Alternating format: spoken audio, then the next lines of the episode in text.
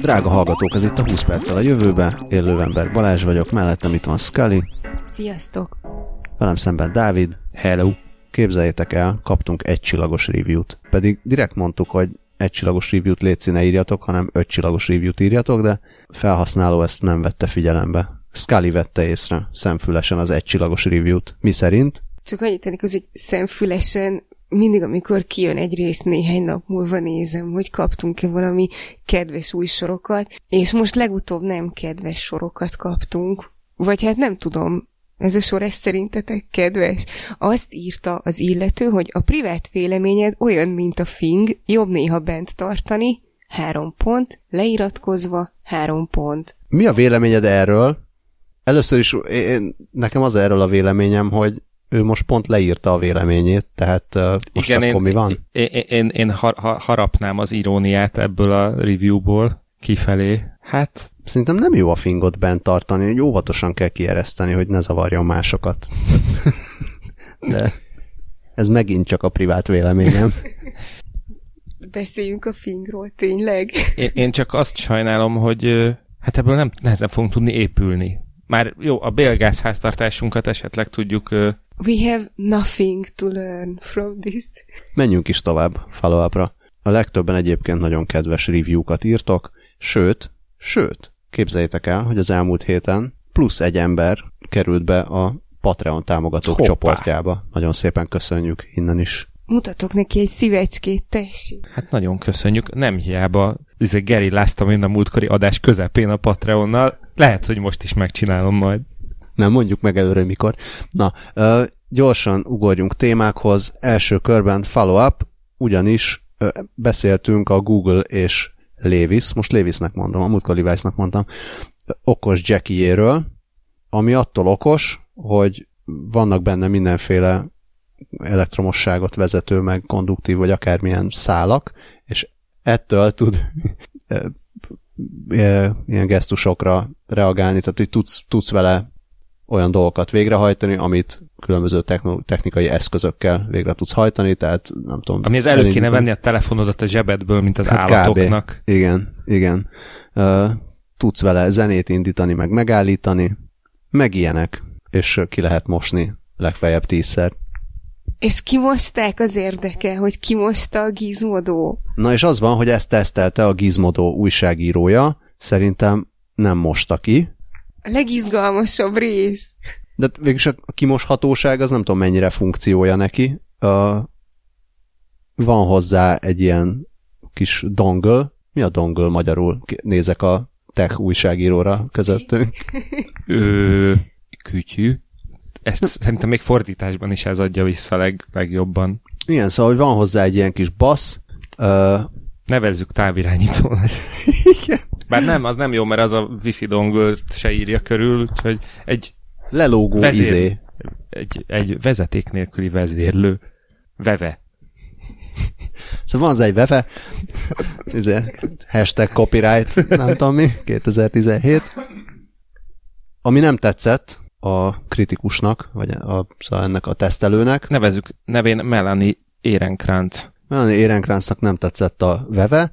Maga a Jackie azt tetszett neki, és hát igazából úgy túl sok mindent nem tanultunk belőle, meg azt, azt tudtuk meg belőle, hogy 350 dollárért úgy nem elég izgalmas. Tehát de jaj, de jó, mert el tudja indítani a Spotify playlistet, és, és örült annak, hogy egy izgalmas kutatásfejlesztési projektben részt vehetett, illetve hogy egy ilyen terméket kipróbálhatott, de valószínűleg az életben ezt nem venné meg, de aztán talán a jövőben majd csak lesz valami.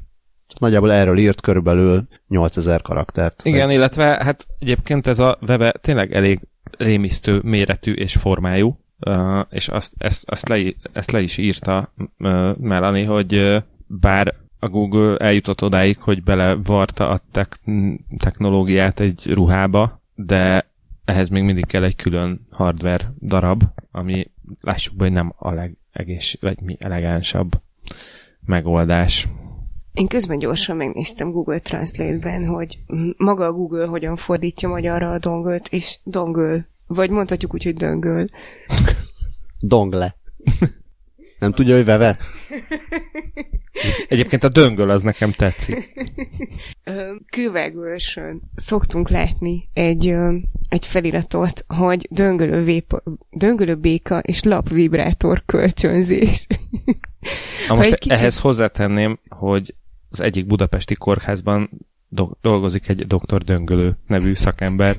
Ezt a saját szememmel láttam. Lehet, Jó, hogy az ő békái. Ha már, ha már orvosok és kedves orvos nevek, akkor még elmesélném, hogy miután az előző adásban elmeséltem, hogy milyen csodálatos fogorvosom van, egy kedves gépségszalon, hát nem biztos, hogy olvasó, de a Facebookon like volt, megkérdezte, hogy ki ez az orvos, és így visszakerestem a nevét, és őt Faragónak hívják. Hát, így faragta a fogalmat. Ja, ja, jó. jó, a döngölő jobb, oké. nem, nem nekem csak az jutott eszembe, hogy a, hogy a, izé, In a Galaxy Na mindegy, ezt majd mindenki rakja össze magának, úgyis... Mert fe... hogyha, hogyha már izé, hogyha én a Galaxy farfaragó, akkor az már a fenék plastikus, nem? A farfaragó, igen. Nagyon jó. Hát akkor ez úgyis aktuális, mert a felvétel napján jött ki a Star Wars 9-nek az trélere. 8? 9. The Last Jedi, az nem tudom, hogy... 8, bocsánat, én ne, igen, megzavarodtam a, mi a túró, a Rogue One megtévesztett. Na most képzeld el, hogyha valaki idáig nem hallgatta el, hanem meghallotta, hogy 9, és ír egy one star review-t, hogy még el se értetek. És akkor pont, ez pont, a... pont, leiratkozva, pont, pont, pont. Ez lesz a One Star Wars. Egyébként a mai dátum még azért is fontos, mert ilyen tök jó ismerkedős, flörtölős duma. Ma olvastam Tumblr-en, hogy hello, te a mai dátum vagy, mert olyan 10 per 10-es vagy. Ezt tegyük hozzá, hogy az angolul egyen jobban ül azért. Jó, oké. Ennyi volt a follow-up. Ö, nem annyira follow-up, témával foglalkoztunk már, és kicsit Google is. A téma pedig az, hogy mennyire kódoljuk bele az előítéleteket majd a mesterséges intelligenciába. Így van, és éppen ettől fél John Gian Andrea, aki a Google AI főnöke, és ő nem a mindenféle gyilkos robotoktól fél, hanem attól a veszélytől, ami a ilyen machine learning algoritmusokba bele tud kerülni. Ugye erről már beszéltünk korábban, hogyha úgy raknak össze egy ilyen algoritmust, hogy már eleve azoknak az előítéletei bele kódolódnak, akik programozzák, akkor ez ahogy fejlődik, meg tanul ez az algoritmus, ez egyre jobban elmélyül benne ez, a, ez az előítélet. És, és Gian Andra ezt, ezt is mondta a Google egy nem régiben tartott konferenciáján, hogy az a valódi, valós biztonsági kérdés, hogyha ilyen rendszerekbe előítéletekkel terhelt adatokat táplálunk be, akkor az egy előítéletes rendszer lesz, és uh, arra hívják fel a figyelmet, egyébként a Technology Review uh, nem jelent meg az ezzel foglalkozó cikk, hogy, hogy ez a probléma egyre egyre szélesebb körben lesz majd megfigyelhető, ahogy a technológia egyre több területen megjelenik, és különösen, amikor olyan területeken jelenik meg, mint, a, mint az orvoslás vagy a, vagy a jog, ahol, tehát ahogy egyre több olyan emberre lesz szükség, akik, akiknek megvan a szükséges technológiai háttere az ilyen rendszerek felállításához és vannak olyan szakértők, akik már arra figyelmeztetnek, hogy, hogy ezek az előítéletes algoritmusok már sok iparágban ott vannak, és egyelőre semmilyen lépést nem teszünk annak érdekében, hogy ezeket fel, megtaláljuk, felfedezzük és kijavítsuk. Nagyjából egyébként ennyi a, tehát ez a, ez a lényege a, a dolognak. Igen, erről beszéltünk korábban is, majd belinkelem azt, ahol erről beszéltünk, különös tekintettel arra, hogy pont a legutóbb szerintem az volt, hogy az illető, aki, aki írt erről, még mondta is, hogy van ez a Google féle megközelítés, uh-huh. meg, a Micro, meg amit ő Microsoft féle megközelítésnek hívott, és uh, itt John Andrea konkrétan ki is mondja, hogy fontos tudni, ugye ez volt a Google megközelítés, hogy az adatokhoz nem nyúlunk, tehát nem az van, hogyha előítélet van az adat halmazban, akkor ezeket megpróbáljuk kiszűrni, hanem oké, okay, az adatok olyanok, amilyenek, csak tudjunk róla, hogyha ebben előítéletek mm. vannak. És ezt konkrétan ki is mondja uh, a jó John John, John John. Um, és egy me- lehetséges megoldásról szó volt ezen a konferencián, ugye a legtöbb ilyen machine learning modellt azt ilyen fekete doboznak nevezik, ami, ami nagyjából azt jelenti, hogy, hogy van, van, a, tehát van maga az algoritmus, ami, amire nem igazán van rálátása azoknak az embereknek, akik ezt használják. Hát mert hogy nem is igazán egy algoritmusról van szó, tehát hogy bemegy az adat, ott valamit csinál vele a gép, lehet, hogy már a 20. generáció, vagy az ezredik generáció, vagy a 5 milliómodik generációja annak, amit eredetileg elkészítettünk, és akkor kiköp egy választ, nem igazán tudjuk, hogy... Tehát ez, amit a gyerek, hogyha megoldja a matekot, és kihozza, hogy 22, jó, de hogy jutottál ide? Lehet, hogy találgatott, lehet, hogy, lehet, hogy tök rossz volt az okoskodása, uh-huh. vagy teljesen rossz volt a módszer, amivel eljutott ide, csak véletlenül jó a válasz. É- most itt még igazából... Életem tudjuk, első hogy... és nyolcadik között. szóval itt van az, hogy kihozott a nagyon okos rendszer egy választ, ezt elfogadjuk, hogy ő okos tehát tudja, de nem igazán tudjuk, hogy menet közben milyen döntéseket hozott. És ezen a konferencián beszélt egy Maya Gupta nevű kutató, aki szintén a Google-nál dolgozik, és ő egy tagja egy olyan csapatnak, akiket Glassboxnak hívnak, és az, ő, ők azon dolgoznak, hogy ilyen átláthatóbb, transzparensebb működésű algoritmusokat dolgozzanak ki. Úgyhogy ez, ez lehet egy ilyen megoldás. Innen súgnék az átlátszónak, hogy már most kezdjenek el mesterséges intelligenciával foglalkozni még mindig, még mindig Google, vagy legalábbis volt Google. A Google volt mérnöke, nem kevesebbre vállalkozott, mint hogy egy AI istent fejleszen ki, szól a következő hír. Így van, Na- nagyon mélyre fogunk menni. Antoni Lewandowski-nak hívják ezt a jó embert, aki megalapította a Way of the Future nevű vallási csoportot, és egy mesterséges intelligencián alapuló istenség létrehozásán fáradozik a társadalom ö, hogy hasznára, haszna érdekében. Mondjuk a, ennek a, az eredeti cikkben a megnevezése ennek a csoportnak, vagy legalábbis így a kategorizálása az szerintem egy külön jegyzetet megérdemel. Tehát ez egy non-profit vallási vállalkozás. Igen, ezt Hosszú mo- szünet. Igen, ö, figyelembe véve ugye az amerikai ilyen teleevangelista és egyéb csoportosulásokat, azokat így nehéz non-profitnak nevezni, tehát lehet, hogy ezért fontos ez a megkülönböztetés. Na de a lényeg, hogy ez az Antoni, Antoni Lewandowski nevű jó ember egyébként nagyon érdekes figura, ugyanis a, egy önvezető teherautókat fejlesztő cégnek volt az egyik alapítója, ezt Ottónak hívták. Beszéltünk is Beszéltünk róla. is róla, igen, ezen gondolkodtam. Uh, amit az Uber megvett 2016-ban. Lewandowski-t ezek után 2017 májusában kirúgták az Ubertől, uh, mert azt állítják, hogy uh, ipari titkokat lopott el a Google-től, hogy az Otto önvezető technológiáját kifejlesz-e.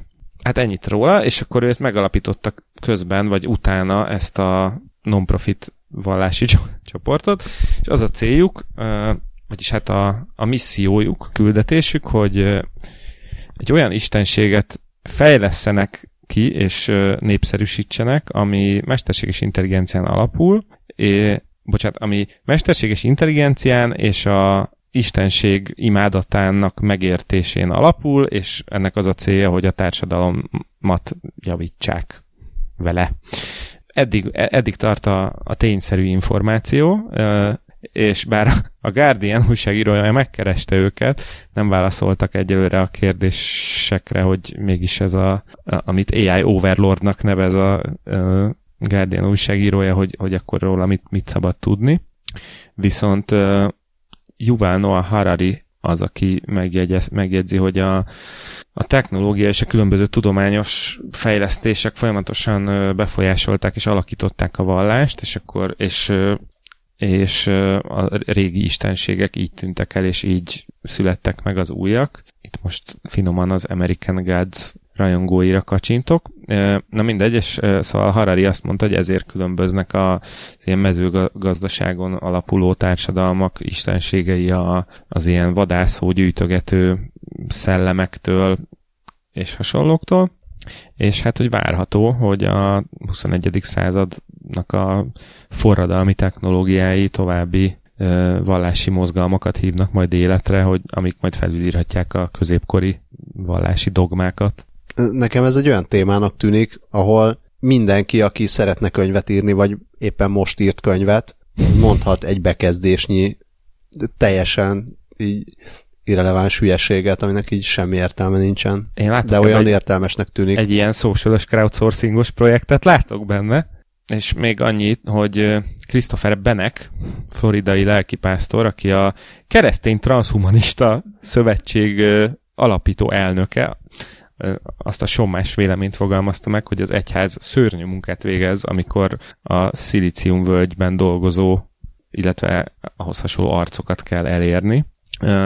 És hát a szilícium völgyben ugye nem istenségekről szoktak beszélgetni, hanem szingularitásról, és itt van egy kis magyaros vonatkozása is a történetnek, ugyanis hát a szingularitásnak többféle mm, megoldása létezik, de például Ray, Ray Kurzweil uh, futurul jövőkutató szerint ez egy olyas, olyan, olyan világ lesz, amikor majd a tudatunkat fel fogjuk tudni tölteni egy ilyen nagy hálózatba, uh, illetve hát van egy olyan cyber uh, teológiai elképzelés is, hogy akkor fog elérkezni Istenkora, amikor már minden egyes ember tudata hálózatba lesz kötve, mert akkor egy ilyen mindenhol jelenlévő tudat fog, fog létre, létrejönni. Bocsánat, csak nagyon gyorsan, tehát a, ez a technológiai szingularitás, ez az a pont, amikor a gépek, illetve a technológia az minden szempontból meghaladja majd az emberi képességeket. Igen, Magyar, igen. amikor a gépek okosabbak lesznek már, mint az emberek és minden szempontból. És, és ügyesebbek, és szebbek, meg és, minden. És emberebbek. Na, és akkor itt, itt kell megemlítenünk István Zoltán, transhumanista és a Guardian cikke szerint gyógyuló félben lévő katolikus embert, aki, akiről annyi, azt érdemes tudni, hogy a legutóbbi amerikai választásokon ő egyébként ő indult elnökjelöltként a transhumanista párt színeiben. És nem nyert. Leg, Fontos még le, megjegyezni. Legjobb tudomásunk szerint nem. nem nyert. Most István Zoltán, vagy igen, István Zoltán azt mondta, hogy Isten, ha létezik, akkor ő a leghatalmasabb szingularitás, és szinte biztos, hogy akkor tiszta és teljesen rendezett intelligencia, intelligenciáról van szó, ami az univerzumon át, át ér az egész univerzumon a fizika szubatomi manipulációjának köszönhetően. Ámen. Szerintem még túl józanok vagyunk jelenleg ahhoz, hogy bármi ilyesmiről értelmesen tudjunk értekezni. Igen, lehet, hogy masszívabb mennyiségű tudatmódosítóval gördülékenyebb lenne ez, de lehet, hogy rendezhetnénk egy ilyen spéci adást, amikor egy rabbit, egy lelkészt, egy imámot és egy programozót meghívunk, és összeeresztünk. és senki nem mesél vicceket. Szerintem ebből tök jó Monty Python rész lenne, nem? A, a számítógép Isten. Ja, ja update-elve. Viszont az jutott eszem, hogy ugye robotpapokról már hallottunk, tehát hogy, hogy tök egyszerű lesz majd eltölteni a szoftvereket, ha már megvannak. Viszont az, hogy transhumanista egyház, az, az, az, így, az így mit jelent? Tudjuk, hogy... Hát a transhumanizmus az, ha jól most nem akarok égbe kiáltó baromságot mondani, de hogy szóval a transhumanisták azok, akiknek, ö, akik nem tartják így ördögtől valónak, csak hogy témánál maradjunk, a, az emberi test különböző digitális dolgokat történő feljavítását. Ja, jó. De... Aha, jó, jó, jó. Én arra várok, hogy mikor lesznek robothívők. Elveszik a munk.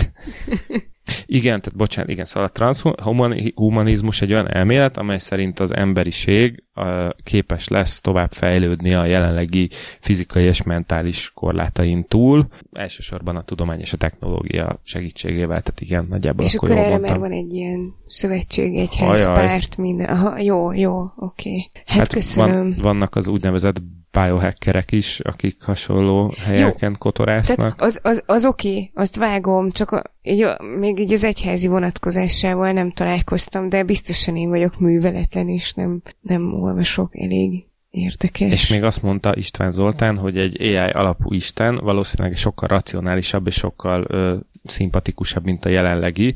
Idézem István Zoltán véleményét, aki szerint a Biblia egy szadista könyv, és még annyit tett hozzá, hogy ez az AI alapú Isten való, valójában meg fog valósulni, és remélhetőleg jó dolgokat tesz majd értünk. És azt is megmondja, hogy mi az élet, a világ mindenség, meg minden értelme. Hát lehet, hogy sokáig fog tartani a számítás, de a végén valami csak kijön. Hát így. Amen.net. Csodálatos. És még mindig a Google házatáján fogunk maradni, ha jól tippelek. Igen, már már egy Google rovat, vagy Google AI rovat. Azt nézem, hogy még a szingularitástól egy kicsikét messze vagyunk, hogyha a következő hírnek lehet hinni. Igen, mert hogy egyelőre a Google intelligenciája az egy átlag hat éves intellig- gyerek intelligenciáját sem haladja meg, de ennek ellenére mégiscsak nagyon jó hírek ezek is nagyon örülünk. Három kínai kutató megmérte néhány mesterséges intelligenciának az IQ-ját. Ennek a mérési módszereiről sajnos nem beszéltek bővebben, pedig tök izgi lehetett volna, de minden esetre arra jutottak, hogy a Google-nek 4,73 az IQ-ja, egy átlag 6 éves gyereké pedig, bocsánat, 47,28 század a Google IQ-ja, míg egy a Google AI-jának az IQ, IQ-ja, míg egy átlag 5 éves gyereki, 6 éves gyereki 55. Fú, ezek a számok most nagyon nem mennek. és megmérték még, a második helyen végzett a Baidu kínai AI, ő 33-mal, a Microsoft Bing 32, és Siri csak 24. Valás szomorú. Nem, nem vagyok szomorú, szerintem mindenki tudja, hogy Siri eléggé butuska, szegény. Én, én csak bólogatok, mert mm amióta azt mondta, hogy mostantól valami másnak fog szólítani, azóta én nem hiszek neki, vagy benne. És azóta te vagy Mr. valami más? Ennyi. Mm-hmm. Ja, értem. Lehetne Tamás. Viszont az, az meg így tök izgalmas, hogy már 2014, ja igen, ez, ezek tavalyi eredmények, idejekről még nem tudunk, és uh, már 2014-ben is megmérték, és akkor még csak 26 és fél volt a Google IQ-ja, úgyhogy, uh, úgyhogy rohamos ütemben fejlődik. És a cikk többi része arról szól, hogy rengeteg pénzt tolnak bele a fejlesztésekbe. És senki nem kommentálta az érintett cégektől ezt. Hát gondolom bőszen dolgoznak azon, hogy még okosabbak legyenek. Nem tudom, milyen az, amikor a Google AI-ja elkezd kitölteni egy intelligencia tesztet, mondjuk nem, nem tudom, fel lehet neki tenni ilyen kérdéseket, vagy ez a körbe kapcsolják őket, és akkor mindenki megmondja, hogy mit gondol. Hát be, beül, be, bedobják Erikát, a beszélő robotasszonyt, és ő szépen levizsgáztatja az összeset. Lehet, hogy a Google AI azért nem volt annyira jó formában, mert éppen az egyház alapítással volt elfoglalva. De várja, várja, a Google AI már nem dolgozik rajta. Na jó, vagy, mint... vagy ki tudja, lehet, hát, hogy miután Ezért. Lewandowski kilopta a technológiát ja, a Google-től, már is. egyszer lehet, hogy, hogy volt, ja, ott má, volt ott más is, nem csak önvezető teherautó. Ja, ja, igen. Jó, lehet simán. Szerintem ebben a leges legnagyobb hír ebbe a hírbe, hogy a Binget még bárki használja bármire. Hogy egyáltalán... Arra, hogy méri az intelligenciáját. Most már ne csak a Google AI-járól beszéljünk. Meséltek más ai -okról. Mit tudtok még elmondani? Most azt láttam, hogy a Facebook StarCraft AI-ja nem is olyan nagy legény, ugyanis simán lenyomták az amatőrök StarCraft AI-jai. Én, én láthatatlanban, én láthatatlanban azt mondom, hogy a, az amatőrök azok játékosok voltak igazából, és ők nyomták le, de, de közben már megnyitottam a cikket. Nem, az van, hogy mint megtudtuk, létezik egy olyan StarCraft turnament, amiben kizárólag AI résztvevők játszhatnak. Ez szerintem már így önmagában egy Ez érdekes igen. adalék így az életünkhöz. Miközben mi alszunk, ezek ott starcraft És idén először a Facebook is részt vett egy saját fejlesztésű ai aminek Cherry Pie a neve, egészen humorosan, mert hogy a Cherry Pie végén nincsen E betű. Haha. E, és 28 versenyzőből a hatodik lett. Annyi még, hogy igazából a Facebook AI-ját is, ha jól tudom, ezt egy mérnök 8 Nyolc emberes csapat. Nyolc emberes csapat? Uh-huh. Igen? E, egy bekezdéssel akkor, lejjebb. Akkor, akkor nem tudom, mire gondoltam. Ja, bocs, ne, ne, igen, tehát az van, hogy a, a, azt, azt mondják a verseny szervezői, hogy valószínű, hogy a jövőben szintén ilyen nagyobb csapatok fognak majd sikeresen szerepelni ezeken a versenyeken. Bár a győztes ZZK bot nagyon sztár, azt, azt, azt viszont ténylegesen egy, egy programozó készítette. Igen, viszont ami nekem tök meglepő volt ebben, ebből a hírből, hogy Humán siker, jó ember. Mi emberek. nem sokára ez is eljön. Nem, hogy, hogy ezek az AI, Starcraftozó AI-ok, amiket amatőrök építettek, ez már ugye a 2000-es évek vége óta zajlik, szóval közel szűk tíz éves hagyományai vannak már ennek, és igazából csak ennyi. A Google már tavaly is ráeresztette a DeepMind-ot a StarCraft 2-re. Szerintetek nem vicces, hogy van egy szoftver, amit alapvetően azért csinálnak, csinálnak, hogy szórakoztasson embereket, és akkor utána az emberek nem a játékkal játszanak, hanem csinálnak, csinálnak gépet, ami játszik rom. helyettik. Já. Igen, tehát hogy jó, amúgy értem, hogy mi, mi a jó benne, csak így ez Hát nekem kicsit most az a, az a doboz jutott eszembe, amint megnyomsz egy gombot, akkor kijön belőle egy kar, ami megnyom ja, ugyanazt a gombot, és attól becsukódik. Tudjátok, mire gondolok? Az ilyen végtelen doboz. Bologatunk bele a mikrofonba. Nagyszerű. De ez ugyanaz, mint a robotharcosok. Szóval mégis ugyanúgy, ahogy nézed, hogy mások játszanak, biztos érdekes azt is nézni, hogy az AI hogyan játszik egy játékkal. Már akinek. Na itt az, Nekem igen, nem, csak igen. elismerem, hogy léteznek ilyen szubkultúrák. Igen, igen, igen. Ez, ez, ezt, azt, ezt én sose értettem. Mármint, hogy biztos nem tudom, lehet, hogy én vagyok öregehez. Pedig szerintem te, nem tudom, melyikünk játszik a legtöbbet videójátékokkal? Nézek körbe, mert nálam biztos mind a ketten többet játszotok. Akkor szerintem én tipre. Én lejöttem róla. De én vagyok az ember, aki a videójátékokban, tehát a, a multiplayer-t én nem értem. Jó, még a izé, lampartizás az vicces, amikor egymást le lehet lőni, de amikor vadidegenekkel multizni, azt én nem értem. Egy, ne, nem, mint hogy nyilván lehetne ezt jól csinálni, csak mindig van egy idióta, aki biztos, hogy nem tudom, csak indián szögdelésbe hajlandó közlekedni, amit azonnal megöli a játék illúziót, meg, meg, meg hát elképesztő, hogy, a, hogy ez milyen sértéseket vágnak egymás fejéhez a multizás közben a játékosok, és ez ilyen, tehát az, hogy ott így mindenki üvölt bele a mikrofonba, mint a izé fába szorult, én egyszerűen nem értem, hogy ki és miért akar egyáltalán valaha is így multiplayerezni, én sokkal jobban szeretem a story módot. Nekik valószínűleg ez a feszültséglevezetés, és még mindig jobb, mint hogyha lemennének a kocsmába kötözködni. Kíváncsi vagyok, hogy mikor dobnak ki egy rendes kocsmai verekedés szimulátort. Kicsit csodálkozom, hogy nincs még ilyen. Na és abba azért mennél multiplayerezni, nem? nem. Ott is story módoznék. Na de csak nem engedjük el a Google-t. Puerto Rico-ban volt mostanában elég csúnya hurikán pusztítás, sajnáljuk őket szegények, és a Google is sajnálja őket. Ja igen, még az történt ott, hogy elment az áram, meg a net, meg a minden, és a net, a net nem ment el Puerto Rico-ba, vagy hát nem tudjuk. Minden esetre a Google azt mondta, hogy elképzelhető, hogy a Project Loon, ami, ami a Google-nek az ilyen ballonos ballonos internet, tehát nem az, hogy ballonból öntik az internetet, hanem ilyen meteorológiai ballonszerűségekkel Szórják sugározzák a lefelé a, a wifi-t különböző kevésbé fejlett területekre. Ez maga a, a terv, hogy ezt tesztelnék nagyobb... Kvázi élesben. Kvázi élesben, nem is kvázi, hanem nem, teljesen élesben, élesben Puerto Rico-ban.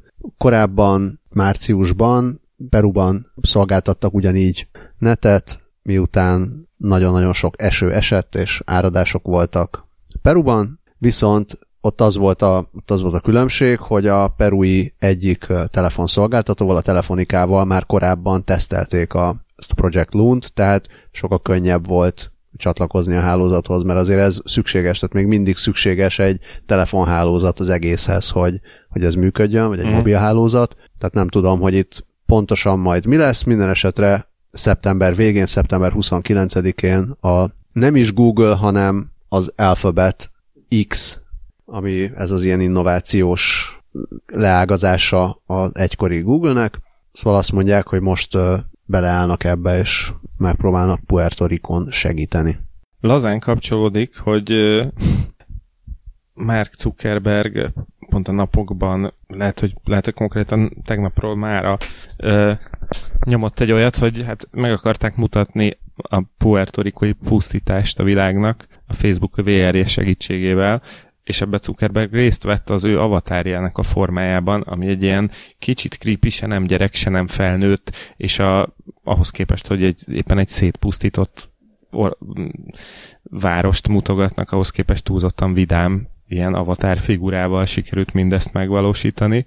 Ennyi. Hát igazából nem, többet nem szeretnék erről beszélni. E, eddig a Google, Facebook 1.0, és akkor még meg kell említenünk Elon Muskot és a Teslát is, akik akik szintén segítenek Puerto Rico-ban. Csak én most még a jegyzetekben matatok, azért nem tudtam átvenni. Igen, szóval Puerto Rico-ban mindenki segít. Elon Musk azt mondta, hogy egy köszönöm, egy kérdésre válaszol, vagy egy tweetre válaszolva, tehát ez nem, nem teljesen proaktív volt a részéről, de felajánlotta, hogy a Tesla és az ő akkumulátorai segítenek a puertorikai áramhelyzetet valamilyen módon helyreállítani. Itt igazából nem is a, tehát érdekes az, a CNBC-n láttam ezt a cikket, ami elsősorban nem is ennek a technológiai részével foglalkozik, hogy ez majd vajon hogyan fog működni, hanem azzal, hogy a jövőben hasonló módon a különböző tech cégek hogyan tudnak majd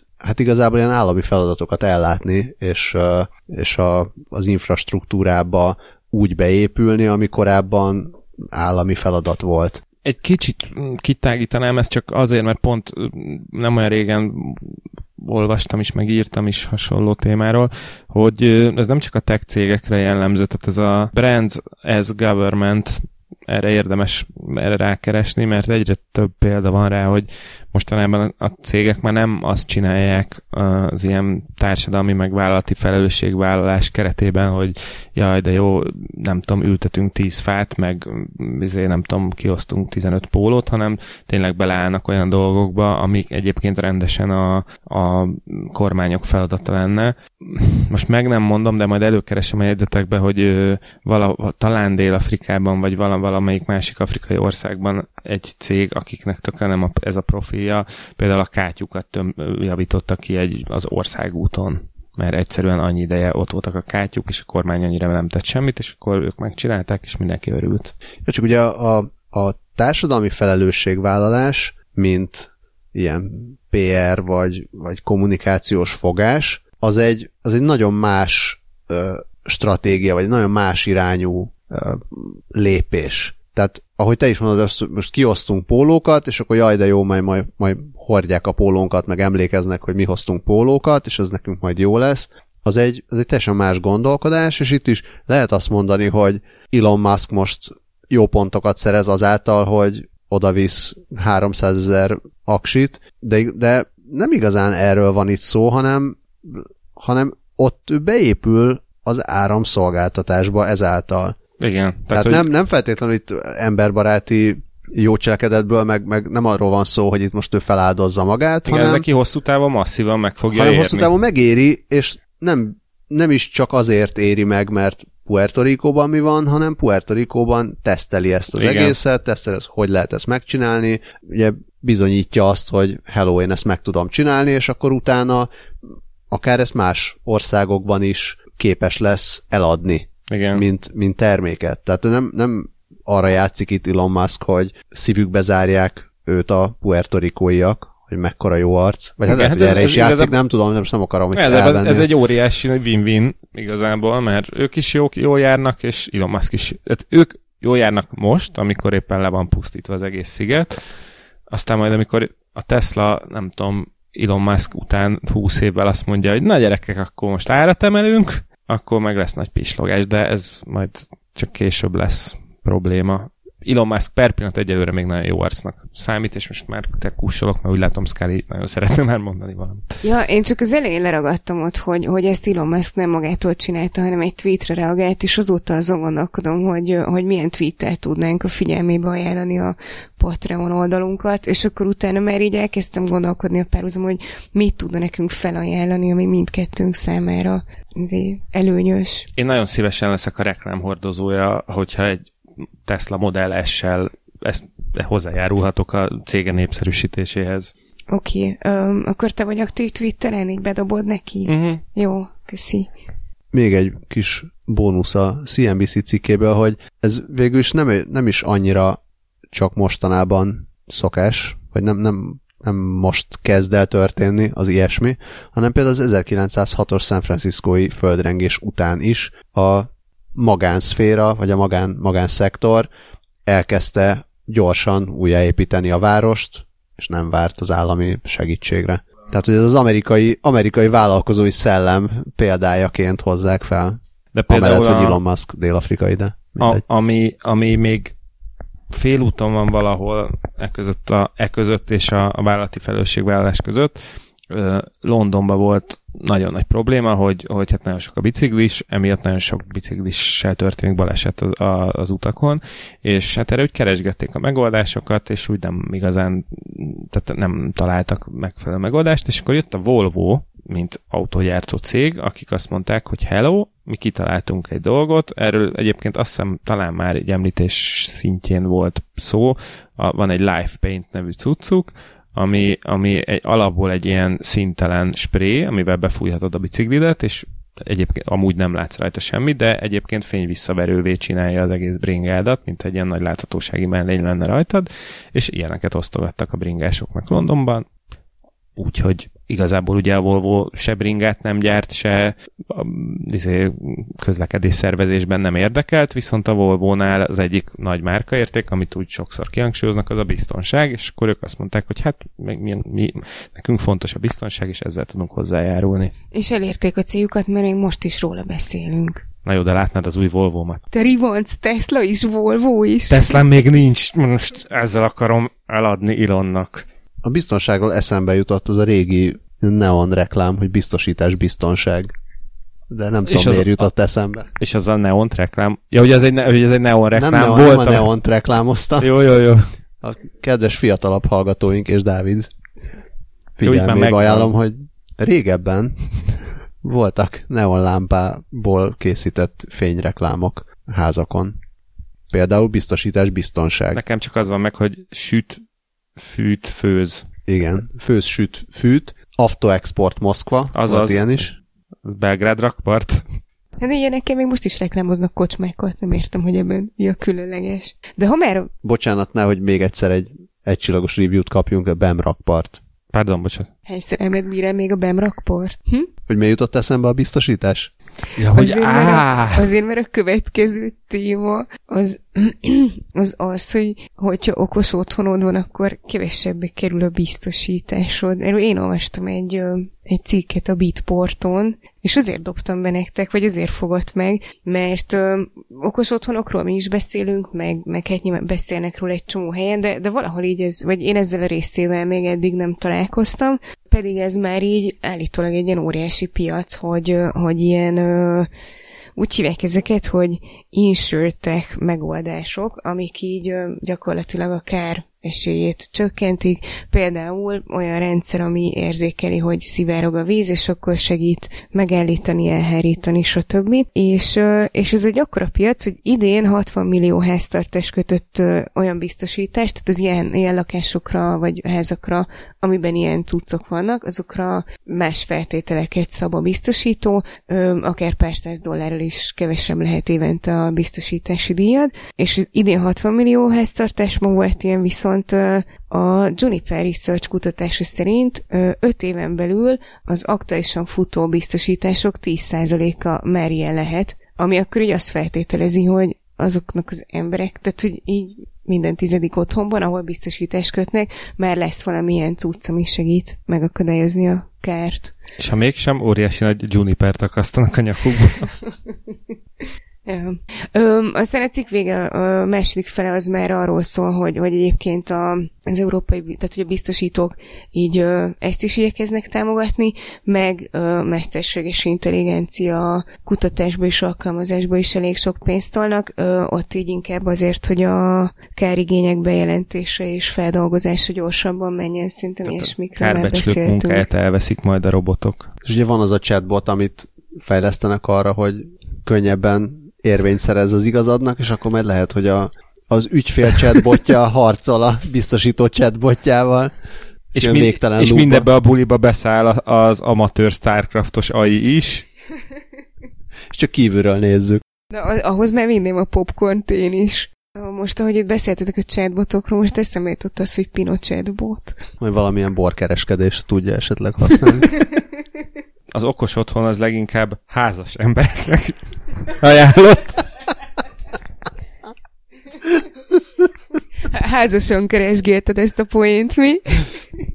Igen, nyilván anyánkat, anyánkat is eladnánk egy jó átkötésért. Nem, illetve nem, anyu nem.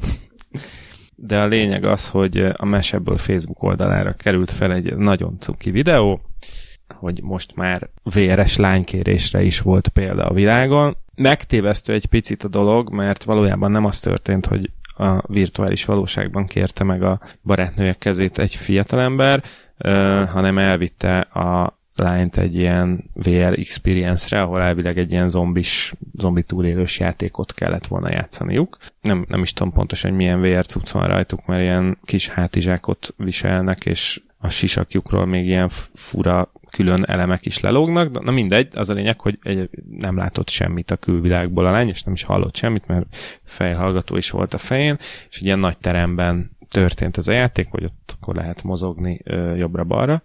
És jó, annyi, annyi VR volt a dologban, hogy meg, meg lett egy picit birizgálva maga a pálya, és, és volt egy olyan rész, ahol a, megcsinálták a, azt a, azt a környéket, ahol a lánynak a nagymamája lakott, vagy lakik, és akkor a háza is benne volt, meg még a házuk előtt álló tök jellegzetes alakú fa is benne volt, és amikor odaértek, akkor egy idő után felismerte, hogy, hogy hát ez egy ilyen, ez ismerős ez a dolog, és akkor egy idő után levetette a fejéről a fiú a, a sisakot, és akkor látta, hogy a nagy teremben, ahova, ami tök üres volt, amikor bemennek, ott állnak az összes ismerőség, és akkor nagy boldogság és öröm történik. Ennyi a történet, cukiság, meg minden. Ezt megnéztem, valahogy nekem nem annyira volt ez cuki. Biztos velem van a baj. Nekem olyan kényelmetlen volt az egész. Tehát én értem, hogy le, lehet, hogy azért, mert nem igazán láttuk, tehát se kívül nem voltunk, se belül nem voltunk, tehát se nem teljesen point of view volt az egész, se nem az egészet így képernyőn láttuk, hanem ez egy már megvágott ilyen bemutató videó volt feliratokkal, elmagyarázták, hogy miért kell meghatottnak lenni, tehát valahogy e, e, nem jött Nekem át. ez úgy, za, igen, nem, nem annyira jött át, sőt, ilyen nagyon-nagyon creepy volt az én, egész. Én, én a szívemre teszem a kezem, nekem ez a, az ilyen nyilvános lá, izé, lánykérés, az mindig ilyen, ilyen viszketést okoz, mert az azok a legszörnyűbbek, amikor az amerikai stadionokban a kiszkemen művelik mindezt, de, de gyakorlatilag bárhol, szóval az annyira borzasztóan kínos, hogy miért kellek én oda most, hát ezt így intézzétek el, nem is a négy fal között, de hogy szóval így, így ahol, ahol akarjátok izé, meghitten, meg meg, meg rom- romantikusba, nem kell ahhoz izé, gyertyatartó, főleg nem ilyen sok. Egyébként ö, nagyon jól megfogalmaztad azt is, amit én érzek, sőt egyébként ö, pár hónapja volt a végén egy ilyen hosszú cika ennek az egésznek a pszichológiájáról, hogy, hogy mekkora szemétség, hogy a pasi ellopja a sót, meg, meg ilyen idióta helyzetbe hozza a csajt az ilyen nyilvános lánykérésekkel, és ö, hogyha, hogyha nem vittek volna oda mindenkit, hanem ez így az ő kettőjük pillanata, még, még akkor így ilyen oké, okay, meg cuki, meg ötletes, de hogy, hogy tényleg minek kellett mindenkit oda rángatni, az ugyan. És ha a nemet akar mondani, vagy... Akkor már sokkal cuki volt az, a, nem tudom mely, melyik, milyen játékban volt ilyen, de egyébként valószínűleg van ebből is többféle, hogy a, a srác meghekkelte a barátnője kedvenc videójátékát, és csinált bele egy olyan pályát, aminek az a vége, ahol fel van téve a nagy kérdés. Na, de ez, de ez cuki, meg akkor az így a kettőjükkel történt, vagy kettőjükkel tartozott, aztán eldöntötték, hogy megosztják igen, másokkal, igen, igen. az úgy, az úgy oké. Okay. Na, és igen, mondott a csaj, amúgy. Igen. És vajon Nász útra hova mennek? Valami high-tech helyre kéne, nem? nem, mert igazán valami nagyon menő helyre kéne menniük, nem? Mit gondolsz? Mehetnének például hajóval bárhova. De nem, most nem is ott tartunk meg. nem. Igen, igen. Az, rossz, az, az, az, az, az, az a lényeg, hogy a Balázs nem érezte elég valóságosnak ezt a dolgot. Nem, én arra gondoltam, hogy ez volt az egyik creepy hír, de volt ennél sokkal creepybb is a, a héten. Igen, ez, ez inkább ilyen Uncanny Valley-ben való utazás, ugyanis a, hát aki játszik videójátékokkal, az valószínűleg találkozott már az Unreal nevű játékkal, és annak a grafikai motorjával, az Unreal Engine-nel, ami, amit aztán számtalan játékban ö, használtak még fel, és ö, mindenféle ö, különösebb hírverés nélkül talál, valahogy belebotlottam a Youtube-on egy videóba, ahol a ö, Maja nevű 3D-s szoftver és az Unreal Engine összeházasításával csináltak egy, egy emberi arcot, vagy hát fejet, és annak a mozgatását mutatják be egy szűk négy perces videóban. Gyakorlatilag azt tudja a cucc, hogy akárhány arc kifejezést össze tud párosítani, illetve hogy az, az arcizmok működése gyakorlatilag meg van benne csinálva, tehát hogyha elhúzza, hogyha mondjuk fintorog az orrával az ember, akkor látszik, hogy a szemkörnyéki izmok hogyan mozognak a bőr alatt még a nyakat, tehát vagy igen, a, egész, a, a egészen az egész. Izom, tehát tényleg benne lesz a jegyzetekben a link, érdemes megnézni. Pórusok látszanak, kis szőrszálak, bőrhibák. De még, a, még az ilyen, ahogy a bőre csillog, az is, az is teljesen természetes, és ami, ami nekem egy nagy agycicám volt az ilyen videójátékoknál, hogy végre egy olyan, olyan ábrázolás, ahol a, a szem az olyan többé-kevésbé passzol a többihez. Nem, nem azt mondom, hogy teljesen valósághű, de, de ne, nem, tényleg nem egy ilyen izé, fura golyó van oda be suvasztva egy amúgy viszonylag jó kinéző arc mögé.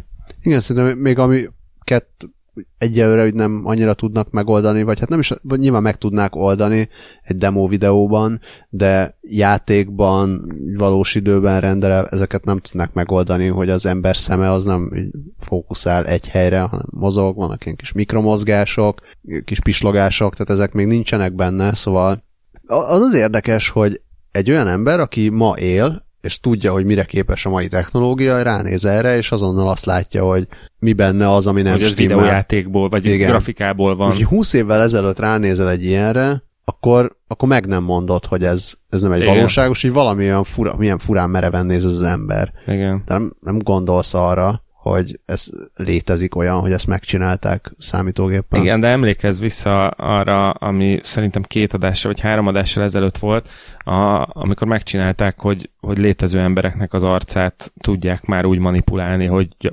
mondjuk 97%-ig tök, tök hihető a, amit megcsináltak az Obamával, meg a Bush-sal például. Szóval szerintem én, én azt mondom, hogy ez tényleg mondjuk két év, vagy három év kérdése, és, és olyan grafikákat fogunk látni, amit tényleg meg nem mondjuk róla, hogy ez soha nem élt. Az látszik ezen, hogy mi az, amire nagyon odafigyeltek, és akkor mi az, amit meg amivel meg úgy annyira nem kell foglalkozni. Tehát, hogyha most megnézed itt a hajvonalat, vagy ilyesmi, ott, ott, ott így látszik, hogy az nem azt akarom, hogy el van nagyolva, mert az, az mennyire, me, tehát milyen már mondani erre, szóval hogy ránézem, hogy el van nagyolva, de ugye többihez képest. Igen, Tehát, hogyha most igen. ezt a szájkörnyéket nézem, és akkor utána ránézek arra, hogy a, hogy a, a, a hajvonala milyen, akkor nyilván oda kevésbé fókuszálsz, mint ugye a szem meg a igen, száj környékére igen, igen. menet közben. Igen, egyébként egy nagyon vicces videót láttam még néhány évvel ezelőtt, ami az éppen aktu- akkor éppen aktuális szörnyerté film oldalvízén kidobták ilyen vicces behind the scenes videóként, hogy a, hogy hívják, Szálinak hívják benne a nagyot, ugye? Igen. A, a nagy szörnynek a, a szőr, szőrszálait hogyan mozgatták, és hogy az is ilyen kegyetlen technológiai megoldás sokat igényelt, hogy azt hitelesen, hihetően tudják a, a szőrét mozgatni. Az érdemes a Pixar termését úgy végignézni ezzel a gondolkodással, Aha. vagy erre figyelve, hogy mik azok a sztorik, amiket mikor tudtak megcsinálni. Igen. Tehát mondjuk a Monsters inc nem tudták volna akkor megcsinálni, amikor a Toy Story 1-et, Toy Story 1-ben az egyszerű játékokat, amik fényes és sima felületűek, azokat tudták jól animálni, ugye arra volt képes nagyjából a technológia, utána meg már képes volt már szőrt is, és így tovább. Igen, és hát a, igen, az, az első Toy Story van még, még ilyen elképesztő ö, tehát, hogy nyilván már ott is írtózatos mennyiségű adatot használtak, de, de hogy, hogy azt hiszem ott, ott, nem tudom, a teljes filmnek a nyersanyaga az, az ilyen, nem akarok megint baromságot mondani, de szóval, hogy ilyen véges számú DVD-n elfért, és, és akkor ahhoz képest a, mostaniakat a, meg már ott így röpködnek a tera és petabájtok, hogy öröm nézni. Hát és a, ha már Pixarról beszéltünk, a, ugye volt a volt Cars, volt Planes, nem tudom miért nem volt chips. Mert nem viszed be a moziba a chipset.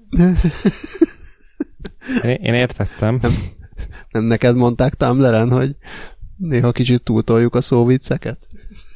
Nekem mondták, nem intermunkra értették. És Scully, véde- magunkra vettük. és Scully védelmébe jegyezni meg, hogy erre neked az volt a válaszod, hogy te nem is érted, hogy hogy lehet a szóvicceket túltolni. Most már ért. Csak azért csináltam, hogy megmutassam. Na de, Na de, ugyanitt így beszéltünk mindenféle okos járművekről, a babakocsitól kezdve az autóig, de a hajókról nem tudom miért nem beszéltünk, szegény pedig hajók. úgy viszonylag egyértelmű lenne, hogy a tengeren lehet, hogy könnyebb okos eszközt vezérelni, nem, mint a Hát városi keve, forgalomban. kevesebb az akadály. Biztos a, azok Bár után, nem hogy tudom, nem hajózunk, tehát lehet, hogy majd matrózok beírnak, hogy mennyire hülyék vagyunk. Hát minden esetre kevesebb a, nem tudom, takarásból kilépő gyalogos, illetve, mint a múltkori adásban az indiai elefántok és Vagy tehenek. Majom, igen. Meg hát most mondd már, az izé óceánjáród elé ugrik egy, nem tudom, oroszlánfóka, hát na bum, már most így semmi bajom az oroszlánfókákkal, nekem is vannak oroszlánfóka barátaim, de És nem is négy fal között csinálják. a rettegés fóka. Ez, ez, ez sajnos nem, nem saját, még nagyon régen, amikor létezett az Indexnek a Franco nevű melléklete, akkor ezzel a címen került fel oda egy cikk, ami arról szólt, hogy fiatalok síléceken áthaladtak a befagyott Balatonon. Ha rákerestek erre, hogy a rettegés fóka, akkor még valószínűleg meg is lehet találni. És én azóta nagyon hálás vagyok, nem tudom ki írta azt a cikket, de ez, ezért a címért. Akkor fokafogyottá vált a dicséretünk. Szóval a BBC-n, mi, mi, mit szeretne? Nem, nem, hol? Azt akartam megkezdeni, hogy szerinted ilyenekre gondolhattak. Szóval a BBC-n van egy hosszabb cikk arról, hogy milyen lehet tenger? a hajózás jövője. A BBC. Mondd spanyolul, hogy igen. Nem. Ezt tettem a fonalat a, a BBC-n- tengeren. Tehát a BBC.com-on Köszönöm szépen. van egy hosszabb cikk arról, hogy milyen lehet a hajózás jövője, és akkor különböző technológiai fejlesztéseket sorolnak fel. Az egyik például, ja, hát nyilván beszélnek arról, hogy mekkora óriási nagy iparág a nemzetközi hajózás, de hogy igazából nem a legfejlettebb technológiákat használják itt, tehát a legtöbb nagy hajó az ilyen óriási dízelfogyasztó acél szörnyeteg, ami nem igazán változott alapvetően az elmúlt években, de hogy mik lehetnek azok a fejlesztések, amiket majd láthatunk a következő években, évtizedekben. Ugye az egyik fontos ok amellett, hogy erre szükség van, az az, hogy rendkívüli mértékben szennyezik a környezetet ezek a hajók. Tehát itt egy példa, hogy a, a világ 15 legnagyobb teherhajója ugyanannyi kén emisszióért felelős, kén kibocsátásért, nem tudom most mi- miért pont a ként, kenet, ö, hozzák itt fel. Yes, we can. Na, hagyjátok abba, ez az utolsó kenet. 15 hajó annyiként ereget ki magából, mint a föld összes autója együttvéve. Erre például az egyik megoldás az az lenne, hogy hatékonyabb legyen az útvonaltervezés, ugye erre lehetne a, az autonóm és robotok által irányított hajó, az, az lenne megoldás. A másik, hogy ö, olyan, olyan hajókat használnak, ami, amilyen kikötők, tehát a, a partvonal mentén ö, menne, tehát nem így át a nagy óceánon, hanem partvonal mentén kikötőről kikötőre. Azt nem teljesen tudom, hogy ez miért, miért lenne jó. Ja igen, hogy azt mondják, hogy a, az emberi erőt azt ki lehetne venni az egészből, tehát hogyha emberek nem lennének a hajón.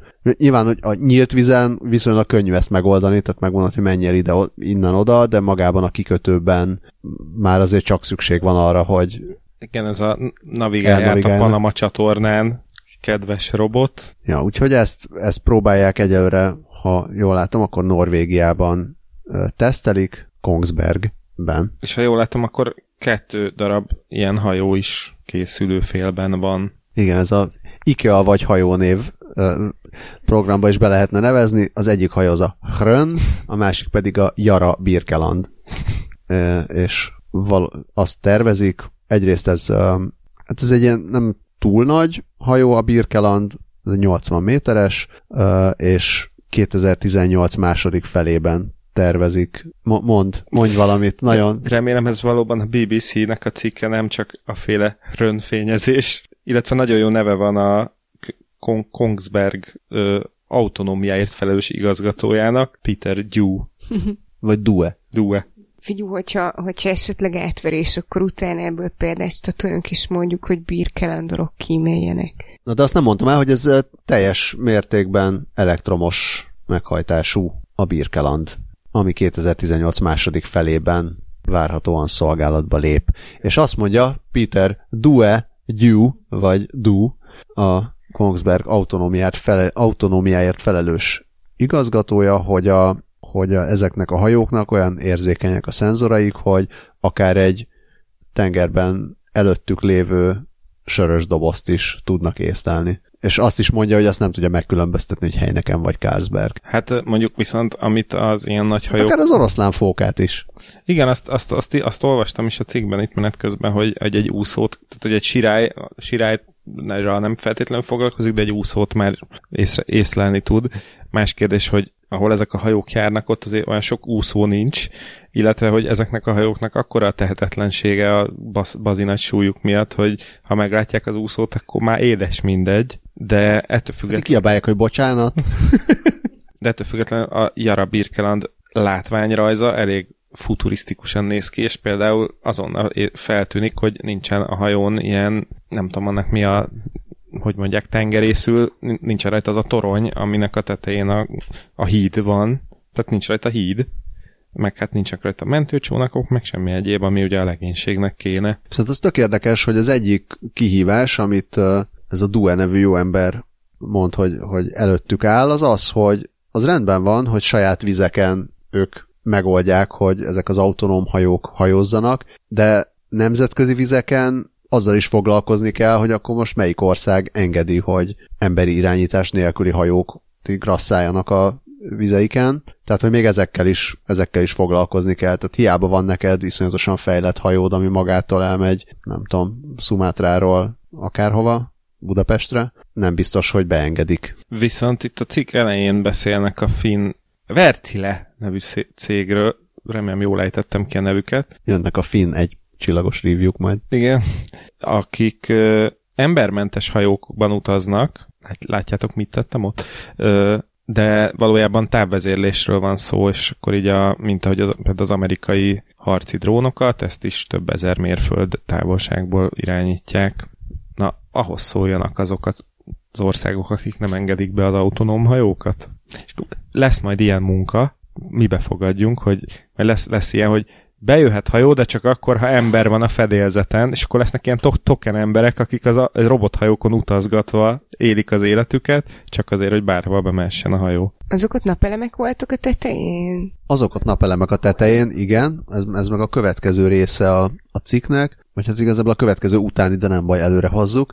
Tehát ezt uh, Japánban tesztelik, ezt a hajó meghajtást, Eco Marine Power néven, ami abból áll, hogy ilyen merev napelemek vannak bele dugdosva a hajóba, és ez, ez adja, mint egy ilyen merev vitorla a, Az energiát. az energiát, a, igen, az energiát a, a hajtáshoz. Sőt, én már olyan megoldást is láttam, hogy egy ilyen bazi nagy hajóra ráerősítettek. Azt most nem tudom, hogy, hogy az drónok vit, vitték-e fel, de ilyen, ilyen nagy, olyan, mintha ilyen kite ernyő lenne, csak akkora nagy, ami, ami egy, egy ilyen bazi nagy hajót el tud húzni. Ezt csak azért kérdeztem, mert ugye mondtad még a két finn hajónál, hogy, hogy elektromos meghajtású, hogy nem lehet, hogy ezért kell, hogy kikötőről kikötőre mászkáljanak, hogy ott így valamit a töltés, a kucserei, és miről gondolko- gondoskodjanak? Vagy volt szó az áramellátásukról? Nem volt szó az áramellátásukról, szerintem az lehet, hogy a tengeren megoldható, akár szélből, akár hullámokból, vagy bármi másból. Meg nap, Egyébként most, ahogy is. ez a, ez a napelem vitorla, ez nem csak napelem, hanem vitorla is, tehát itt uh, konkrétan a szélenergiáját ugyanúgy felhasználják, sőt, azt mondja, azt mondja a Greg Atkinson, aki a technológiai uh, igazgatója az Ecomarine Powernek, hogy az energia 80%-a jönne a vitorlákból, tehát a szél energiából, és a 20% jönne a, a napelemekből. És az azért korábban nem volt megvalósítható, mert túl drága volt, meg nem volt elég hatékony a napelem, és most a költségek azok jönnek lefelé, tehát egyre inkább valószínű, hogy ez, ez tud majd működni egy nagyobb teherszállító hajón is. Viszont, hogy látom, még például a, ez a merev vitor lesz problémás lehet erős szélben, hogyha nem lehet gyorsan összehajtani, vagy akár lecsukni a fedélzetre, de, de például a 3D nyomtatás elhozhatja ennek is a megoldását. És ugye nem is minden fajta hajóra, vagy nem is minden fajta hajózási útvonalra alkalmasak ezek a, ezek a fajta hajók. De azt mondják, hogy olyan hajókon lehetne ezt használni, ami például vasércet, szenet vagy gabonát szállít, mert hogy ezek relatíve lassan haladnak, és olyan, olyan területeken is, vagy olyan útvonalakon is hajóznak, amik szél szempontjából lehetővé teszik ennek a technológiának a felhasználását. És még amit mondtam, hogy egy, egy ilyen korábbi, tehát amikor nem a szoftverről van szó, hanem a hardwareről, egy olyan fejlesztés, hogy ugye még jelenleg acélból acél? Ha-ha-ha. Szóval acélból gyártják a, igen, a, a hajókat, miért nem másból, tehát lehetne egyéb ilyen kompozit anyagokat felhasználni, mint például üvegszál, vagy, vagy műanyagokat, amik uh, jelentősen csökkentenék a hajók uh, önsúlyát, és így javítanák a, a, az energiafelhasználás hatékonyságát, vagy az üzemanyag hatékonyságot, de azt mondják, hogy hát igazából mondjuk egy, egy ilyen olajszállító hajónál, hogyha az egész tehát a rakomány súlya teszi ki nagyjából a 90%-át az egész súlynak, akkor olyan sokat nem takarítasz meg azzal, hogyha ha csökkentesz valamennyit a hajó súlyán. Könnyebb olajat kéne gyártani. Hát általában könnyű, könnyű olajról szoktak szólni a tőzsdei hírek. Viszont annyi, hogy a 3D nyomtatás még azért lehet ö, egy jó megoldás, mert így ezeket a táv, távvezérelt, vagy akár ön, ön, önvezető hajóknál, hogyha valami melyik alkatrész meghibásodik, ott a nyílt tenger közepén, akkor egy fedélzeti 3D nyomtatóval ott a robotok a helyszínen megoldhatják maguknak. Szóval ez van, ha jó, de ha nem jó, harcolni kell, akkor nem árt, hogyha valami, valamivel védelmezi magát az ember. Csodálatos volt, soha többet nem fog megpróbálkozni átvezetéssel. És ilyenkor sem árt a természettől ellesni ezt-azt, ugyanis, ahogy François Bartela, vagy Bar- Bar- Bar- Bartela, a McGill Egyetem mérnöke mondja, a természet már évmilliók óta inspirálja az embereket, és ezért a kutatók éppen azt néz, vagy olyan me- megoldások után kutatnak, amikre a, a természetben jó példákat látni. Például, hogy a... Bocs, ha... csak nem mondtuk el, hogy mire? Hogy páncélzat? I- igen, igen, tehát külön... külön Mi szerint?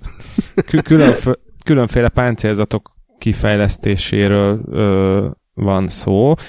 Nem nevezném én ezt páncélnak, mert arról, arról mindenkinek ilyen katonai dolgok jutnak eszébe, de mondjuk például Scully-nak a térdvédője, amit görkorizáshoz használ. Mechanikus sérülések elleni védelem. Köszönöm szépen. Armor akár lehet ez a, nem tudom, a hullámok ereje, vagy, vagy éppen ragadozóknak a, a fogai, vagy akár a, egy rosszul helyezett betonborítás az utcán, az, ami az ember térdének az útjába áll, és akkor ilyen tengeri csigáknak a, a, a házát, meg halak pikkelyeit vizsgálgatják, hogy mitől, mit, mitől jó, vagy jó megoldás, vagy mitől ellenálló, meg egyébként póksejem, a póksejem is egy, az mindig egy nagyon jó egy ilyen ász.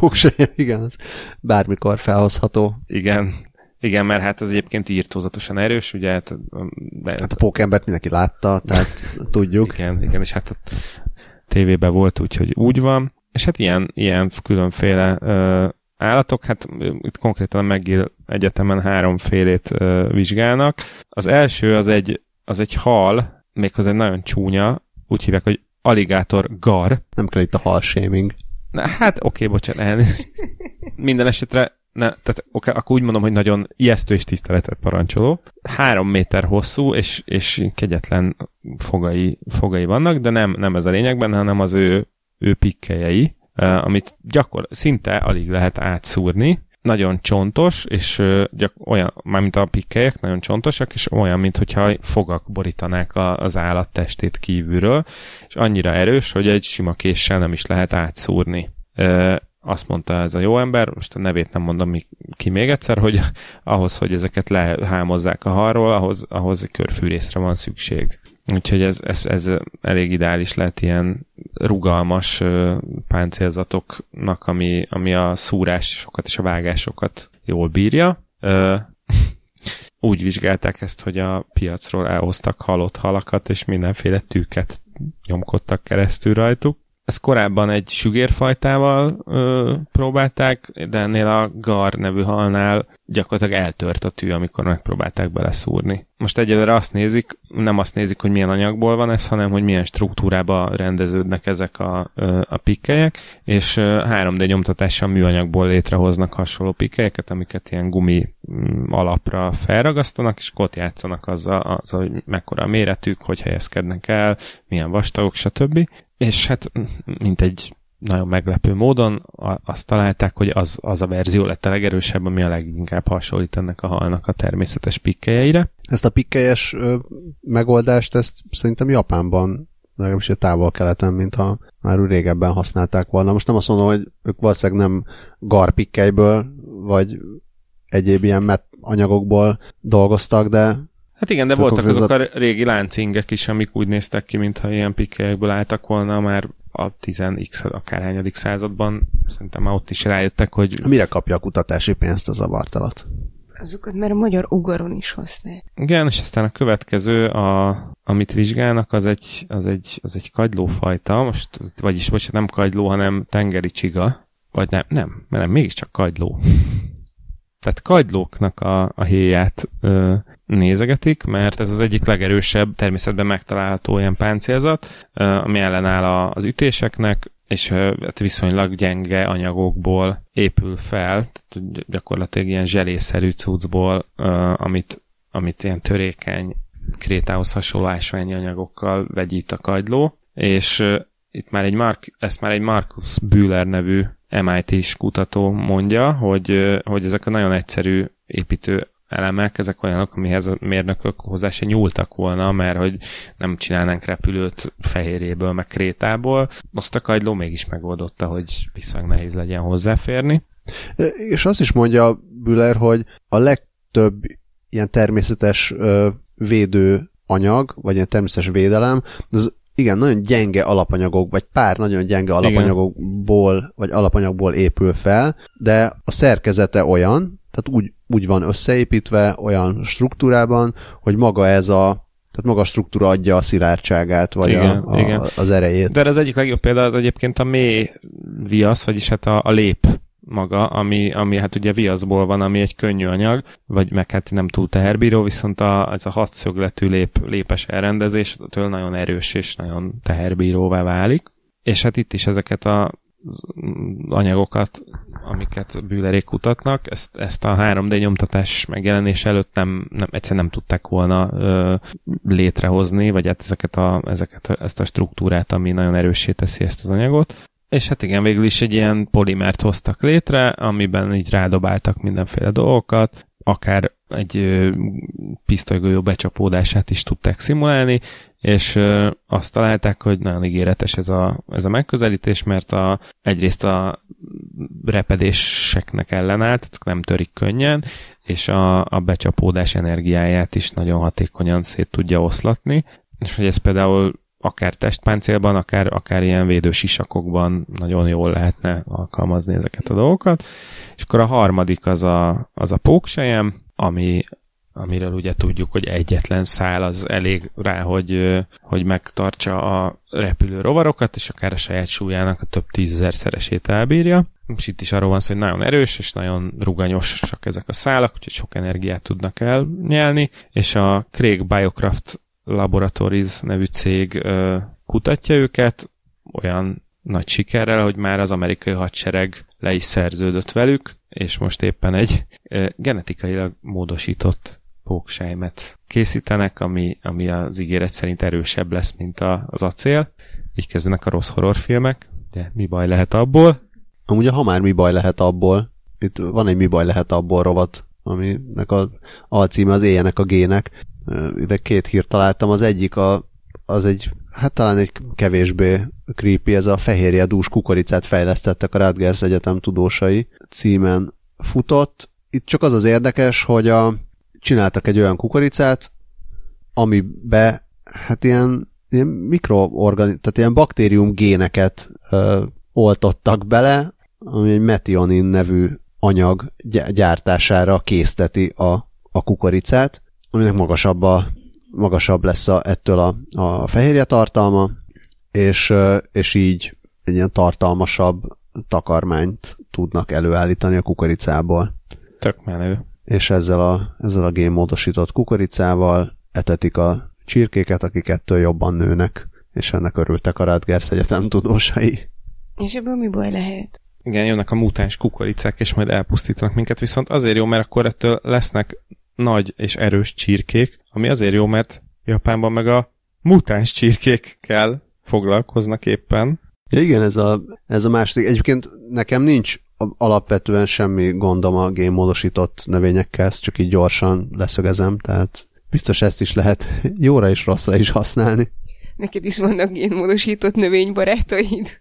Hát illetve én nagyon szeretem felhívni a GMO-zás ellen kézzel-lábbal kapálózó emberek figyelmét arra, hogy ha úgy vesszük, már az is génmódosítás valahol, hogy a, kiszelektáljuk azokat a növényeket, amik jól teremnek, aztán azokat szaporítjuk, de még ha ez nem is így lenne, akkor is érdemes megnézni, hogy génmódosítás nélkül hol lennének hol, hol lenne mondjuk, nem tudom, télen izé, alma, narancs, banán, egyéb. Ja, persze, tehát nem, inkább, inkább csak az, ahogy ezt leírták, hogy és akkor az E. coli enzimeket benyomtuk a kukoricába, és ettől sokkal, sokkal több fehérje, fehérjét kezdett el termelni, és sokkal ellenállóbb lett a különböző kórokozók és fertőzésekkel szemben. Szóval és le, le, izé, tűzszentéssel terjed a kukorica.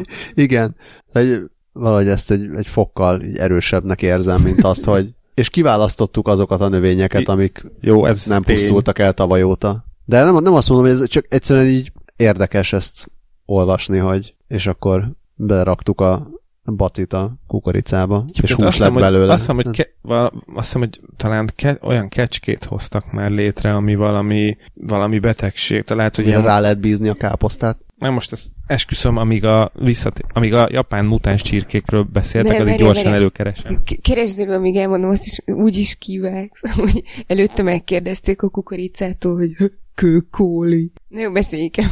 Jézusom.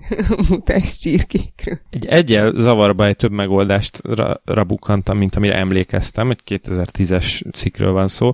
A University of Wyoming kutatói olyan pókoknak a pókfonál készítését lehetővé tévő gényeit gyógyították bele kecskékbe, és ennek az lett az eredménye, hogy, hogy ezt a ö, póksejem fehérjét ki tudták vonni aztán ezeknek a kecskéknek a tejéből. És ez azért jó, mert, mert ezekből a ö, póksejem rostokból például mesterséges ö, mi az, szalagokat, inszalagokat, ízületeket tudnak majd csinálni, ö, de például akár álkapocs gyógyítására is jó lehet, de ugyanakkor már ebben a cikkben is leírták, hogy a póksejem segítségével hatékonyabb golyóálló mellények, vagy airbagek, vagy légzsákok jöhetnek létre. De vissza a mutáns csirkékhez, és mutáns tyúkokhoz.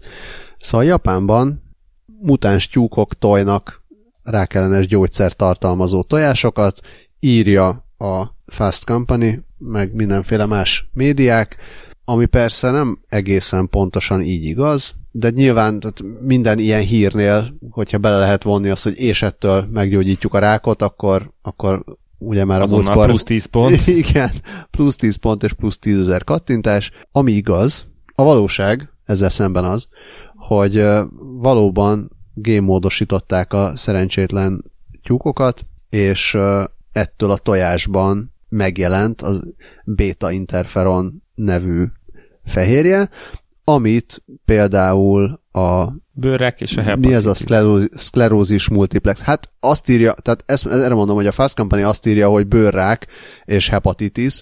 Eredetileg itt, ami, ami ilyen bizonyítottan felhasználják, igen, tehát szklerózis multiplex kezelésében, így a betegség lassításában ö, vannak eredmények, tehát abba, arra használják, hepatitis kezelésére használják.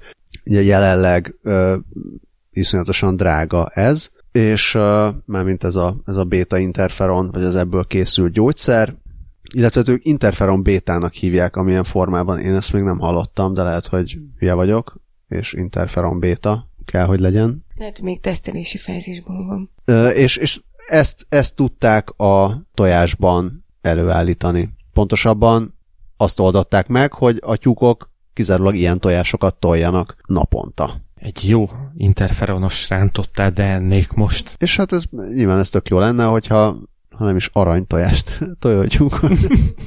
ja. ez, ilyen, ez ilyen népsportos szintű elnézést. Szóval, hogyha tényleg az lenne, hogy megeszed a tojást, és akkor ebből egyfelől egészséges reggeli, másfelől meg is van a napi gyógyszer, ez olyan 10%-kal tudná csökkenteni a gyógyszerárát. Jövőben nem azt kell majd nézegetni a tojáson, hogy milyen betű van rajta, hogy milyen szabadtartás, vagy ilyesmi, milyen vitamin, milyen, milyen gyógyszer. A, a mély almos ketreces, meg a... Meg a C-vitaminos. hát ennyi. Hajrá japánok, hajrá japán tyúkok, ebből se lehet gondolom baj, hogy gémmódosítjuk a tyúkokat. Egy darabig. Annyit elmondhatok, hogy interferon maszk. Köszönöm. Azt mondd meg inkább, hogy honnan fogjuk tudni, hogy már meggyógyultunk. Jó, hát onnan, hogy megmondja az órád. Mert hogy van egy ilyen csodálatos, egyébként magyar találmány, ami többek között ezeket is tudja. Ez egy gyakorlatilag egy olyan okos óra, ami figyeli a testfunkciókat, és elemzi, és akár előre is tud jelezni dolgokat. Egy Medical Evolution nevű cég csinálja, és mérnökökkel és orvosokkal is dolgoznak. Egyébként a Szegedi Tudományegyetemnek és a Sotének az orvosai is közreműködnek benne. És a, a neve az órának, vagy a cuccnak az az, hogy MAP, vagy hát MAP, ami a uh, Measure, Analyze és Predict szavakból áll össze, vagy szavak kezdőbetűiből áll össze. Uh, amiket tud mérni, az uh, EKG szívritmus, mozgás, a bőrfelület hőmérséklete, a galván ellenállás, és uh, a algoritmus alapján tud számolni vérnyomást is. Ö, és ezeket az adatokat ö, elemzi is, nem maga a készülék, hanem egy központi szerver, amivel kapcsolatban van. Mesélj, mind nevettél. Csak a HVG cikkében egy mondat, mondatot olvastam el, hogy a készülék elemzi az adatokat, azaz odafigyel például a szívritmus változásira, vagy például észlelje azt is, hogy ha a viselője mozog, majd egy hirtelen esés után viszonylagos mozdulatlanság lép fel. Jó. Jó, bocs, én, én most ezen azért nem kacagtam, mert tehát, hogy igen, a megfogalmazás vicces, csak hogy én ezt azért, nem tudom, azért éreztem magamhoz közelének ezt a, ezt a tucot, mert több, több rokonnál is volt már, hogy kellett, egy, nem tudom, ne, tudom, nekem tudom is volt ilyen rokonom, tudom, akivel tudom, ez megtörtént, tudom, de igen, hát az, hogy lehet ezt így leírni? Igen, azt, azt egyetértek. Na jó, még akkor befejezem, és akkor utána mondom a személyes vizet. Szóval, hogy ezek alapján így előre is tud jelezni bizonyos dolgokat. Például ugye, ugye akár ilyen szívritmus zavarnak, meg akár szívrohamnak is lehetnek előzetes tünetei. Kimutatható, hogyha valami lázas fertőzés van benne, stroke kockázatának a növekedését jelzi, és a, azt, azt is tud, vagy arról is tud szólni, hogy éppen dehidratáció, vagy elektrolit háztartási zavar van, ezek azok, amiket így, hát ez a most tudja, tehát az, ami majd decemberben jön, az most tudja, és később akár ilyen epilepsziás rohamok előrejelzésére is alkalmas lesz, meg allergiás és asztmás tüneteket észlelni, és az alvási rendellenességeket is kiszűri majd, és miután ezeket így elemezte és előrejelezte, orvosi segítség is rendelkezésre állt, tehát egyrészt így figyeli, tehát hogy jelzi is, hogyha gond van, és akkor ránéz az orvos, másrészt ugye a, a viselő is tudja egy gombbal jelezni, hogy nála gond van, és akkor, és akkor kapcsolatba lépnek vele, az, az megint ilyen tök szimpi, hogy hogy az órában van mikrofon és hangszóró, tehát hogy azon keresztül tudnak beszélni, mert ugye vannak azok a mm, azok a rendszerek, amik gondolom a te rokonodnál is voltak, ami általában annyit tud, hogy van egy gomb, amit, hogyha rosszul van, akkor, akkor meg tudja nyomni, és akkor tudja jelezni, hogy, hogy gond van, és akkor néha ilyenkor, vagy néhány helyen így, ilyenkor az az első, hogy fölhívják. Na most, hogyha így éppen elesett, akkor pont az a baj, hogy nem tud elmenni a telefonig sem, mondjuk nyilván akkor második körben kijönnek, de ez itt tök jó, mert akkor a az éppen föl, akár földön fekvő emberrel is tudnak beszélni, meg tudják kérdezni, tudnak pontosabb képet kapni, meg akár távolról is tudnak ékelgét mérni, és, és szükség esetén. Tehát vagy küldeni az orvost, vagy akár riasztani a mentőket. Egyébként Indiegogon gyűjtenek rá pénzt, és én viszonylag szomorúan tapasztaltam, hogy annyira nagyon nem lódult meg, mint úgy általában az Indiegogon a csodásabbnál csodásabb dolgok. Emlékeztek az önműködő fogkefére, hogy arra így mennyien rányomultak? Szerintem ezzel az is van, hogy azért ez nem egy, ezt nem hívnám találmánynak, mert ez nem az első, hanem úgy eléggé a sokadik ilyen ö, eszköz. Tehát van nagyon sok ilyen monitorozó okos óra, úgyhogy azért ez is lehet vele a gond, gondolom, hogy ez lenne az első, akkor már a 150 ezer dolláros gólnak a tízszeresét összegyűjtötte volna, de hogyha most így rákeresel, hogy szóval van már ilyen a piacon is, meg, meg Kickstarteren is, meg gondolom Indiegogo-n is, tehát azt nem látom, hogy ebben mi lehet a plusz, lehet, hogy az, hogy itt van egy orvos csapat, ami ezt figyeli, de hajrá, tehát minél több ilyen eszköz van, annál jobb, majd csak lesz olyan, ami nagyon elterjed.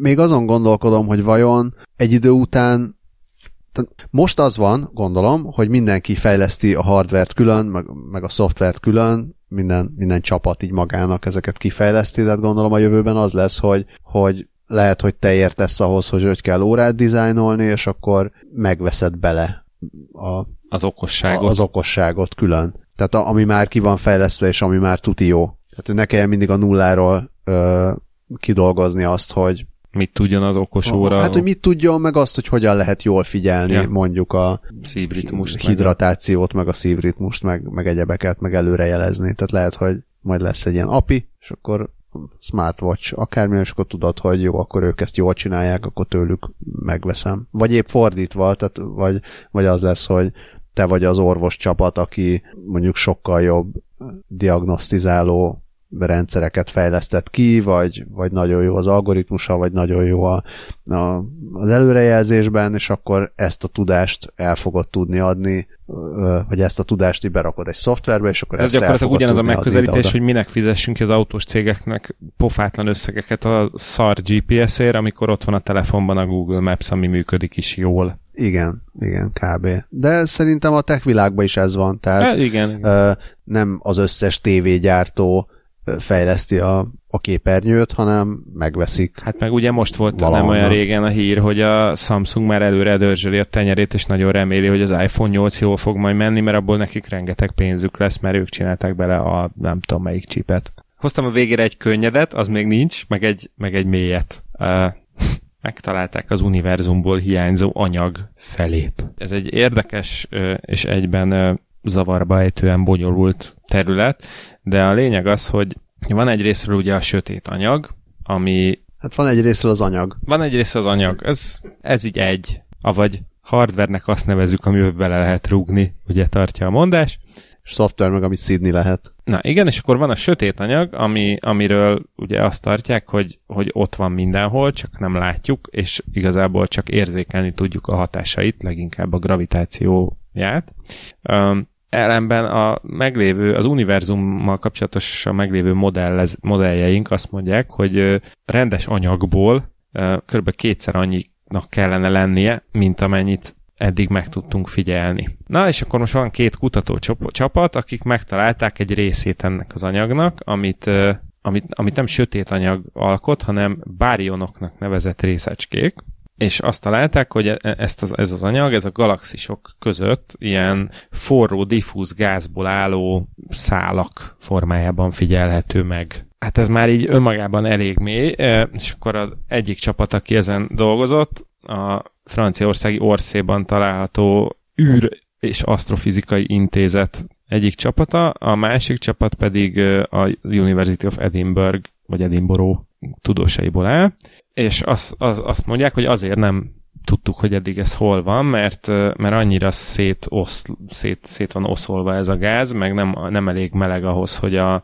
röntgen teleszkópok észleljék, ezért, nem, ezért korábban nem sikerült megtalálni, és hogy egész idáig ez csak spekuláció volt. Mindkét csapat egy úgynevezett Szunyajev Zeldovics effekt nevű jelenséget alkalmaztak, vagy hát ezt használták ki, ami akkor lép fel, amikor a, a nagy boomból származó fény forró gázon halad át, és hogy ez megtörténik, valamennyi ebből a fényből szétszóródik a, a gázban található elektronokon, és egy ilyen halovány, kozmikus háttérsugárzás foltot hagy maga után, és hát ezt, ezt sikerült észlelniük a Planck űrteleszkópnak a, a felhasználásával, viszont ez önmagában nem volt elég, mert, mert hogy ezek annyira diffúzok ezek a gázszálak, és annyira hatalmas távolságokról beszélünk, hogy valójában kisebb mintákon, tehát kisebb galaxis csoportokon